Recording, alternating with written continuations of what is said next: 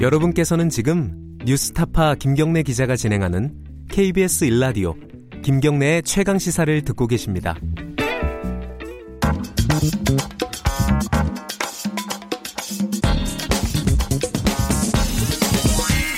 뉴스의 재발견.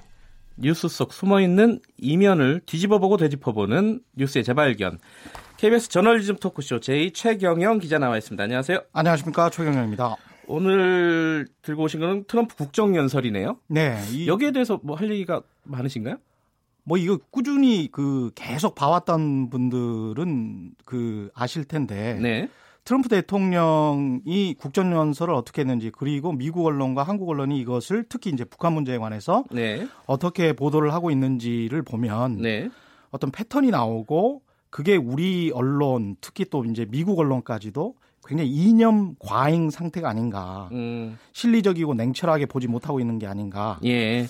그런 점에서 좀 지적할 부분들이 많은 것 같습니다. 관련해서 한미 언론이 말하기 꺼려하는 말하지 않는 다섯 네. 가지 팩트 이런 제목을 갖고 오셨는데 네. 어떤 게 있는지 하나씩 좀 먼저 들어보죠. 일단은 트럼프 대통령이 어떤 이야기를 했는지부터 좀 예. 정리를 해볼게요. 트럼프 대통령이 전반적으로 이제 이야기한 거는 지난해 하고 똑같이 애국주의, 중상주의, 미국 이익 최우선주의 뭐 이런 이야기를 했지 않습니까? 트럼프 항상 얘기하는 거죠. 항상 이야기하는 예. 거죠. 이민, 무역, 뭐 에너지 뭐 이런 거를 처- 와, 철저히 뭐 자국 중심적으로 가져가는 어, 그런 연설을 했는데 네. 이번에 북한 관련 부분은 지난해하고는 정반대로 굉장히 평화적으로 바뀌었죠. 그래서 이제 미국이 음. 북한과 새롭고 대담한 외교를 펼치면서 역사적인 한반도에서 평화를 추진하고 있다. 네. 성과로 북한에 억류 중이었던 미국인 인질들이 석방됐고 그리고 북한 미사일도 15개월 이상 발사를 하지 않았다. 음. 뭐 이런 이야기를 쭉 했습니다. 근데 여기에 대해서 미국 언론도 그렇고 한국 언론도 그렇고 조금 이렇게 아, 미묘한 것 같아요. 일단 좀 미국 언론이나 한국 언론 반응부터 좀 한번 정리를 해주시죠. 미국 언론은 지난해도 미국 언론이 그러니까 트럼프 대통령이 북한에 대해서 적대적으로 발언을 했던 지난해에도 북한에 대해서 적대적이었고 네. 미국 언론은 일관성이 있습니다. 어떻게 보면. 아 그래요? 예. 음. 그리고 지, 지금도 마찬가지로 북한이랑은 어떻게 타협의 대상이 아닌 것처럼 이야기를 계속하고 있어요. 그러니까 트럼프가 어, 연설에서 얘기했던 부분에 대해서 상당히 부정적으로 얘기를 하고 부정적이죠. 있는 거군요. 근데 이제 예. 전제되는 태도가 굉장히 좀 고답적이고 이념 과잉적인 측면들이 있습니다. 그러니까 음. 공산주의 독재 국가인 북한을 믿을 수 없다. 예. 50년대식이죠. 북한은 여전히 핵시설을 폐기하지 않았고 앞으로도 포기하지 않을 것이다. 음. 이런 걸 완전히 전제에 깔고 있어요. 예. 그래서 비관론이 굉장히 우세하고 예. 그다음에 외교의 일반 원칙이 우리가 상호주의 아니겠습니까? 예. 그런데 이제 미국이 양보할 여지는 어디까지인가 이런 것을 모색하는 기사는 거의 찾아보기가 힘듭니다. 음. 근데 한국 같은 경우도 한겨레나 경향신문 정도를 제외하고는 이런 외교의 일반 원칙인 상호주의에 관해서 이야기를 하는 기사들을 찾아보기 힘들고요. 네. 굉장히 좀 부정적이에요. 특히 이제 조선일보 같은 경우 굉장히 좀 심한데 음. 제목 자체가 분석 기사의 제목 자체가 미 협, 협상팀 평양 내릴 때 트럼프는 회담 날짜 발표. 그러니까 트럼프 연설 직후죠. 음. 대통령 연설 직후에 또 졸속 회담되나. 뭐 이런 식으로 졸속 회담이 될 것이다. 라는 기대 섞인 기대 기대인가요? 우려 섞인 이런 반응을 내놓고 있는데 이게 중앙일보나 동아일보와 비교를 해도 크게 차이가 나는 게 아. 중앙일보 같은 경우는 어, 세 가지 시나리오를 제시하고 있는데 예. 영변 핵 폐기 small deal, 예. 영변 뛰어넘는 빅딜, 예. 싱가포르 수준 재탕 이러면서 뭐 이제 세 가지 시나리오를 제시하고 있단 말이죠. 예. 동아일보 같은 경우는 한 1박 2일 동안 계속 어, 논의를 하는 거는 이번이 처음이니까 예.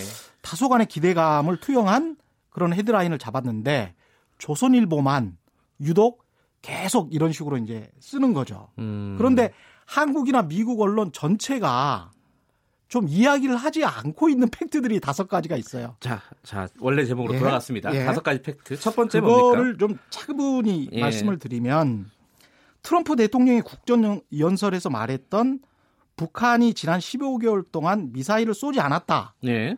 이거는 팩트예요.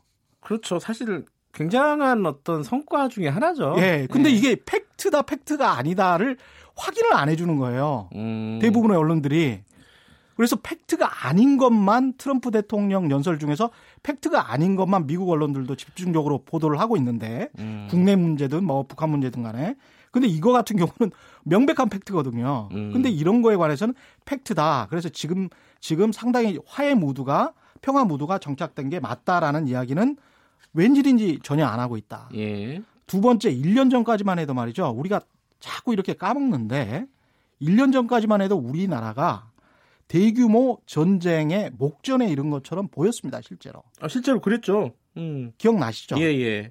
이게 사실은 2018년 2월 28일 지금이랑 비슷한 즈음인데 딱 1년쯤 네. 전에 존 볼튼 당시에 이제 그 국가안보보좌관으로 임명되기 이전에 예.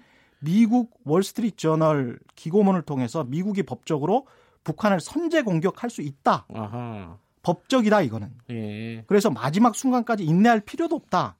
이런 이야기를 했어요. 그리고 린지 그레이엄 미국 상원 의원도 장기적으로 북한이랑 전쟁을 해서 이겨버리면 가치가 있다. 예. 뭐 이런 식으로 아주 도발적인 언어를 구사를 했고요. 세 번째는 뭔가요? 이게 이제 호주 공영방송 같은 경우는 그냥 한반도에서 전쟁이 발발하면 국지전이 아니고 세계대전이 될 것이다. 예. 이렇게 이야기를 했죠. 이게 이제 두 번, 첫 번째 팩, 두 번째 팩트입니다. 예. 제가 이제 첫 번째 팩트 지적한 거는 15개월 동안 음. 미사일 쏘지 않았다. 두 번째는 잘 까먹고 있겠지만 1년 전만 해도 우리는 거의 대규모 전쟁에 직면할 예. 뻔했다. 제가 세 번째로 여쭤본 건 예. 시간이 없어서 진도 아, 좀 나가시라고. 예.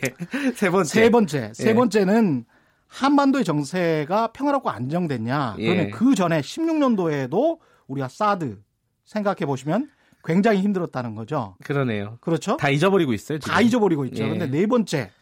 그때 그러면 박근혜 전 대통령 시기에는 조선일보가 어땠는가? 통일 대박론. 통일 대박론. 7개월, 예. 7개월 동안 250건의 기사를 썼어요. 예. 통일하자. 근데 이제 마지막으로 꼭 지적해 드리고 싶은 거는 네. 북한이 인권 탄압국이고 공산 독재 국가여서 지금 뭐 협상을 할 수가 없다, 대화를 할 수 없다는 게 미국 언론의 주류의 시각인데. 음, 아까 그 말씀하셨죠. 예. 예. 쿠바 이 지금 저 미국이랑 국교 정상화를 2016년 3월 20일에 했죠. 예. 그 다음에 미국이 국교 정상한 나라가 부, 베트남. 아, 요번에 90 북미 정상회담이 열리는 예, 95년도에 예. 했습니다. 그 다음에 중국은 79년도에 이미 했죠. 예. 근데 기억하시겠지만 천안문 사태가 아, 1989년에 일어났는데 네. 북한 아, 그때 중국이 아, 베이징 도심에서 아, 수백 명을 잔인하고 무자비하게 학살했습니다. 음. 중국이나 베트남이나 쿠바는 여전히 인권 탄압국이고 공산주의 독재 국가입니다.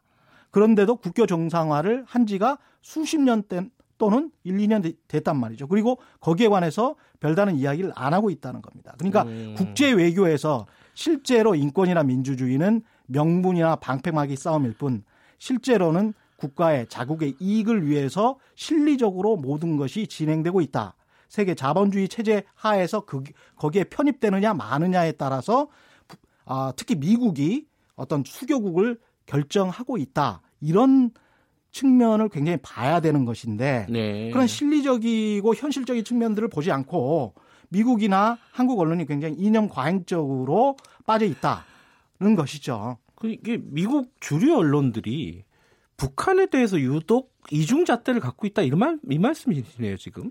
이중 잣대라기보다는 위선적이라는 위선적이다. 거죠. 예. 그러니까 어. 쿠바나 아 그다음에 저 베트남이나 예, 중국처럼 중국. 예. 이미 수교를 한 당사국들 있지 않습니까? 예. 그 국가들의 인권 탄압 실태도 굉장히 심각하단 말이죠. 그렇죠. 북한만 일당 공산 독재 국가가 아니에요. 네. 그런데 자본주의를 북한보다는 훨씬 더 하겠다는 나라고 지금 북한의 김정은 위원장의 스탠스는 우리도 좀 자본주의 해 보겠다라는 거거든요. 그렇죠. 예. 거기에서 이제 딱 하나 비핵화만 푼다면 음. 한반도의 비핵화만 푼다면 북한이 다른 세 가지의 나라들과 네. 다른 조건은 없다는 겁니다. 이 트럼프 대통령의 미국 대통령의 국정 연설에 대해서 숨겨진 부분들을 한번 짚어봤습니다. 네, 고맙습니다. 고맙습니다. 뉴스의 재발견 KBS 저널리즘 토크쇼 J 최경영 기자였고요. 김경래 최강시사 2분 여기까지 하고요. 3부에서는요. 윤여준 전 장관님과 함께하는 보수의 품격 마련되어 있습니다. KBS 일라디오 김경래 최강시사 2부 여기까지고요. 잠시 후 3부에서 다시 뵙고요. 일부 지역국에서는 해당 지역 방송 보내드립니다.